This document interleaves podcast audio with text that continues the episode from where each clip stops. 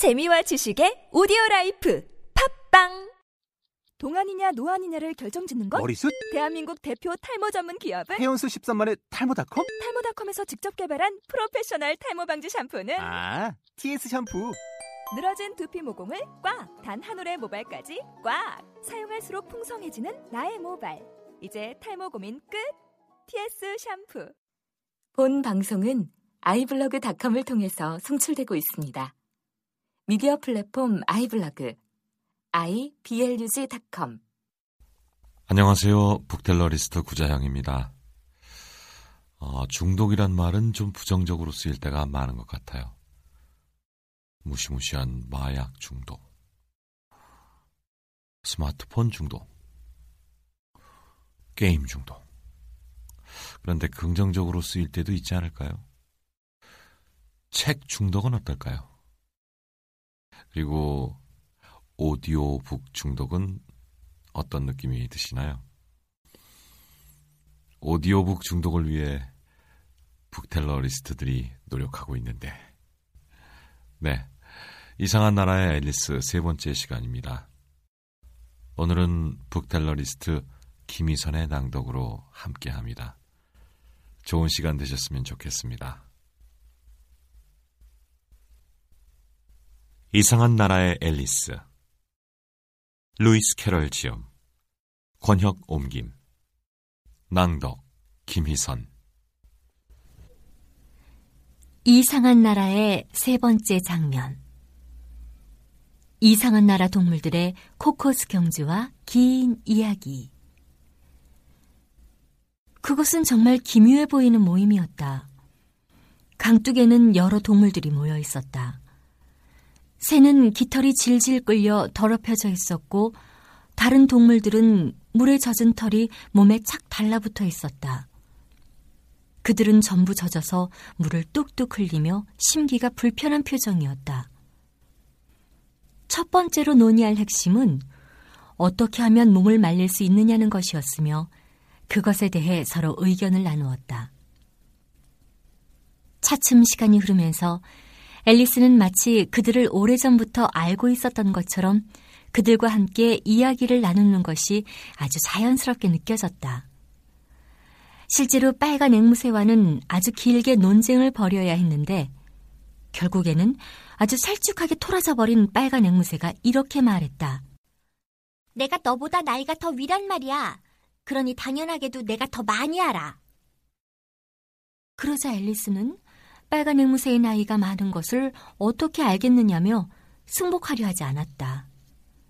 그리고 빨간 앵무새는 자신의 나이를 밝히는 것을 강력하게 거절했기 때문에 더 이상 토론이 진전되지 않았다. 마침내 그곳에 모인 동물들 중에서 약간 권위가 있어 보이는 듯한 생쥐가 말을 꺼냈다. 모두들 앉아. 그리고 내 말을 잘 들어. 내가 곧 너희들의 몸을 말려줄 테니까. 그 말에 그들은 즉시 생쥐를 중심으로 빙 둘러앉았다. 앨리스는 빨리 몸을 말리지 않으면 독감에 걸릴 것 같았으므로 걱정스럽게 그들을 지켜봤다. 생쥐가 아주 엄숙하게 말을 시작했다. 준비들이 됐지? 이건 내가 알고 있는 이야기 중에서 가장 건조한 이야기란다.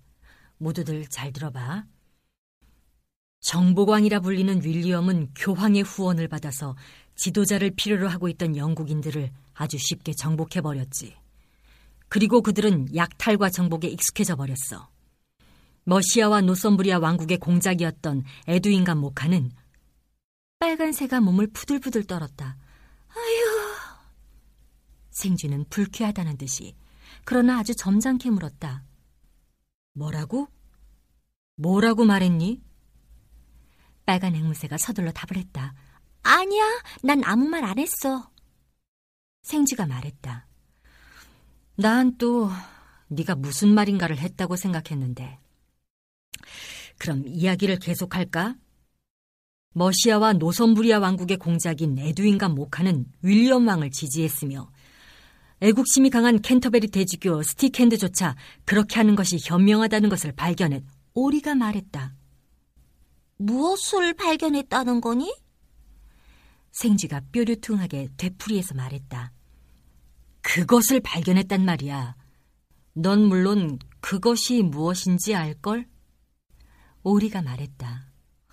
내가 무엇인가를 발견했다면 그것이 무엇인지 충분히 알겠는데, 어, 그러니까 내가 발견한 것이라면 되게 개구리 아니면 지렁일 텐데, 문제는 대주교가 발견한 것이 무엇이었냐는 말이야. 생쥐는 오리의 말을 못 알아들은 척 서둘러 이야기를 다시 계속했다. 에드거 애슐린과 함께 윌리엄을 만나 그에게 왕위를 수여하는 것이 현명한 일이라는 것을 발견했지. 정보광 윌리엄 1세는 처음에는 온건주의자였지. 그러나 윌리엄의 부하들인 노르만인들의 오만함은 생쥐는 이야기 중간에 앨리스를 돌아보며 말했다. 아가씨, 이제 좀 나아졌어요? 앨리스는 여전히 우울한 어조로 대답했다. 여전히 흠뻑 젖어 있어요. 당신이 해주는 이야기로는 전혀 몸이 마르지 않을 것 같은데요? 도도새가 일어나서 아주 진지하게 말했다. 이런 경우에는 회의를 중지하고 좀 더 효과적인 대응책을 찾아야 한다고 생각해요. 나열인 독수리가 말했다. 영어로 말해주세요. 난 그렇게 긴 단어는 거의 알아듣지 못하겠어요. 게다가 당신 말은 더더욱 믿을 수가 없군요. 나이 어린 독수리는 웃음을 보이지 않으려고 머리를 조아렸고 다른 몇몇 새들은 눈에 띄게 킥킥거렸다. 도도새가 성인한 어조로 말했다. 그러니까 내가 하고 싶은 말은 몸을 말리기에는 코커스 경주가 가장 좋다는 말이죠. 앨리스가 물었다. 코커스 경주가 어떤 것인데요? 앨리스는 코커스 경주가 어떤 것인지 알고 싶지 않았지만 누군가가 코커스 경주가 무엇이냐고 물어보겠지라고 생각하며 도도새가 잠시 말을 멈췄는데도 아무도 물어보려고 하지 않았기 때문에 그렇게 물었던 것이다. 도도새가 말했다. 그러니까 코커스 경주가 어떤 것인지는 직접 해보는 것이 가장 좋아요. 추운 겨울날에 몸을 훈훈하게 하고 싶어서 독자 여러분들도 코커스 경주를 해보고 싶을지 모르니까 도도새가 어떻게 했는지 이야기해 주도록 하겠다. 도도새는 우선 달리기 코스를 원 모양으로 그었다. 정확하게 둥근 원이 아니라도 상관없어요. 라고 말하면서 그리고 둥근 원을 따라 여기저기에 동물들을 늘어서게 했다. 하나, 둘, 셋 출발이라는 신호는 없고 달리고 싶을 때 달리기 시작하여 쉬고 싶을 때 쉬는 것이었다. 그러므로 경주가 언제 끝날지는 알 수 없는 일이었다. 그러나 30분 정도 뛰고 나니 몸이 완전히 말라 있었다. 그때 갑자기 도도새가 외쳤다. 경주 끝! 그들은 전부 도도새를 중심으로 모여들며 헐떡거리며 물었다. 도대체 누가 이긴 거야? 그것은 도도새조차도 오래 생각을 해보지 않고는 대답할 수 없는 질문이었다. 도도새는 오랫동안 손가락을 이마에 대고 섹스피어의 초상화에서 익히 보았던 포즈로 앉아 있었다. 그리고 나머지 동물들은 조용히 기다렸다. 마침내 도도새가 입을 열었다. 모두 다 이긴 거야. 그러므로 모두 상을 타야 돼. 그러자 그들은 똑같이 합창을 했다. 그런데 상은 누가 주는 거죠? 도도새는 손가락 하나로 앨리스를 가리켰다.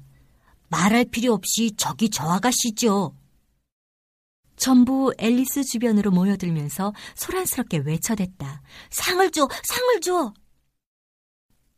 앨리스는 어떻게 해야 좋을지 몰라 난처한 표정으로 호주머니에 손을 넣어 보았다. 그리고 컴피 사탕과자 한 통을 꺼내 상으로 나눠 주었다. 정확하게 한 사람에게 하나씩 돌아갔다. 생주가 말했다. 당연히 저 아가씨도 상을 받아야겠죠? 도도새가 아주 진지하게 대답했다. 물론이지. 그리고 앨리스를 돌아보며 계속 물었다. 호주머니에 또 무엇이 들어있죠? 앨리스는 유감스럽다는 듯이 말했다. 골무 하나뿐인데요? 도도새가 말했다. 그것을 이리 주세요. 그들은 다시 한번 앨리스 주위로 모여들었다.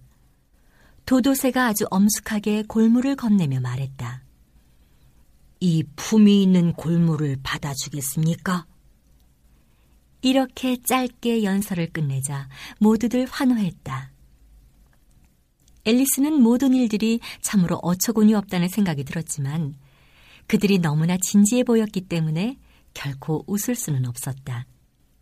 그리고 무슨 말을 해야 할지 몰랐으므로 얼른 한 발을 뒤로 빼고 가볍게 인사를 한 다음 최대한 엄숙한 표정으로 골무를 받았다.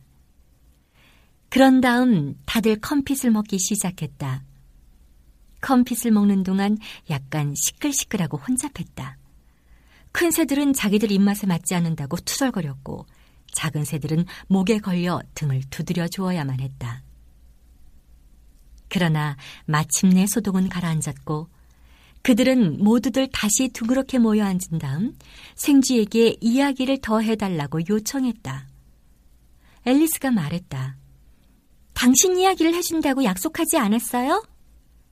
그리고 생쥐가 또 화를 낼까봐 두려웠으므로 아주 작은 목소리로 속삭였다. 어, 그리고 당신이 왜 고양이와 강아지를 싫어하는지도 말이에요. 생쥐는 앨리스를 돌아보며 한숨을 내쉬었다. 내 이야기는 길고 슬픈 이야기란다. 앨리스는 생쥐의 꼬리를 내려다보며 약간 불가사의한 표정으로 말했다. 당신 꼬리가 진짜 길긴 길군요. 그런데 꼬리가 왜 슬프다고 말하는 거죠? 앨리스는 이야기, 테일을 발음이 유사한 꼬리, 테일로 잘못 알아듣고 있다. 그리고 앨리스는 생쥐가 자기 이야기를 하는 동안 이 수수께끼 같은 말을 줄곧 생각하다가 생쥐의 이야기를 이렇게 정리했다. 분노의 여신 퓨리가 자신의 집에서 만난 생 쥐에게 이렇게 말했어. 우리 함께 재판을 가는 거야. 내가 너를 고소할 거란다. 그러니 가자. 어쩔 수 없는 일이야. 우리는 재판을 해야만 한단다. 게다가 난 오늘 아침엔 그 얘는 달리 할 일이 없단다. 생쥐가 분노의 여신 의길 바랬다. 여신님이시여 시몬도 판사도 없는 그 재판은 쓸데없는 일이랍니다. 구약하고 늙은 분노의 여신이 대답했다. 내가 이 사건을 모두 맡아 처리할 거란다. 그리고 너에게 사형을 언도할 것이야. 생지가 앨리스를 향해 호통을 치듯 말했다. 내 이야기를 안 듣고 무슨 생각을 하고 있는 거니? 앨리스는 아주 겸손하게 대답했다. 어, 정말 미안해요. 다섯 번이나 구부러진 거죠? 몹시 화가 난 생쥐가 신경질적으로 소리를 질렀다. 아니야. 앨리스가 말했다. 아, 매듭처럼 꼬였다는 것인가요? 생쥐의 이야기를 구불구불 구부러지는 꼬리처럼 상상하고 있던 앨리스가 not, 아니야를 not, 매듭으로 잘못 알아들었다.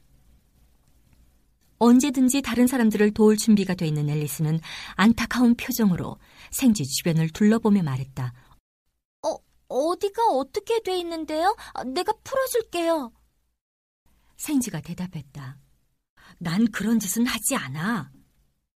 그리고 생쥐는 일어서서 저쪽으로 가면서 말했다. 어떻게 그런 말도 안 되는 소리로 날 모욕할 수가 있어?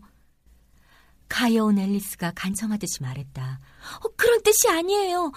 당신은 왜 그렇게 화를 잘 내는 거죠? 생쥐는 대답을 하지 않고 대꾸를 하듯 찍찍거리기만 했다. 앨리스가 생쥐를 불렀다. 제발 다시 돌아와줘요. 그리고 나머지 이야기를 해주세요. 다른 동물들도 모두 함께 외쳤다. 그래, 빨리 해줘요. 그러나 생쥐는 짜증스럽다는 듯이 고개를 흔들며 더 빨리 걸어갈 뿐이었다.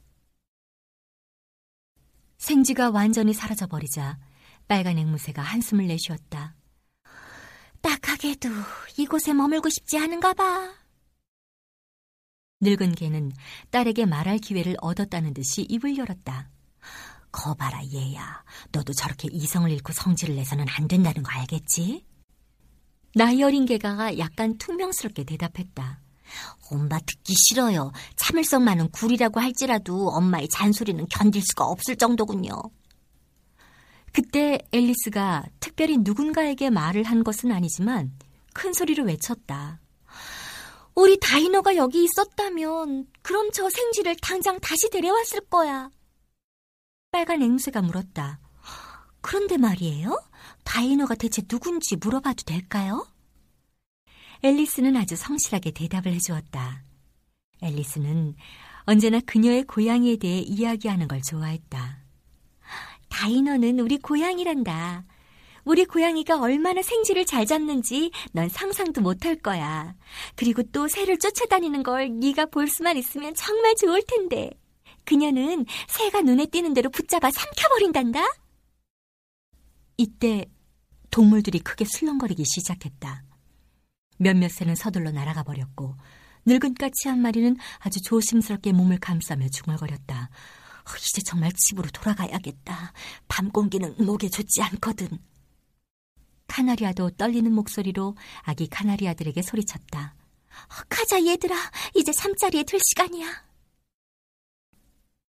여러 가지 핑계를 대고 동물들이 모두 떠나버리고 앨리스는 혼자 남았다. 앨리스가 침울하게 중얼거렸다. 다이너에 대해서 이야기하지 말걸.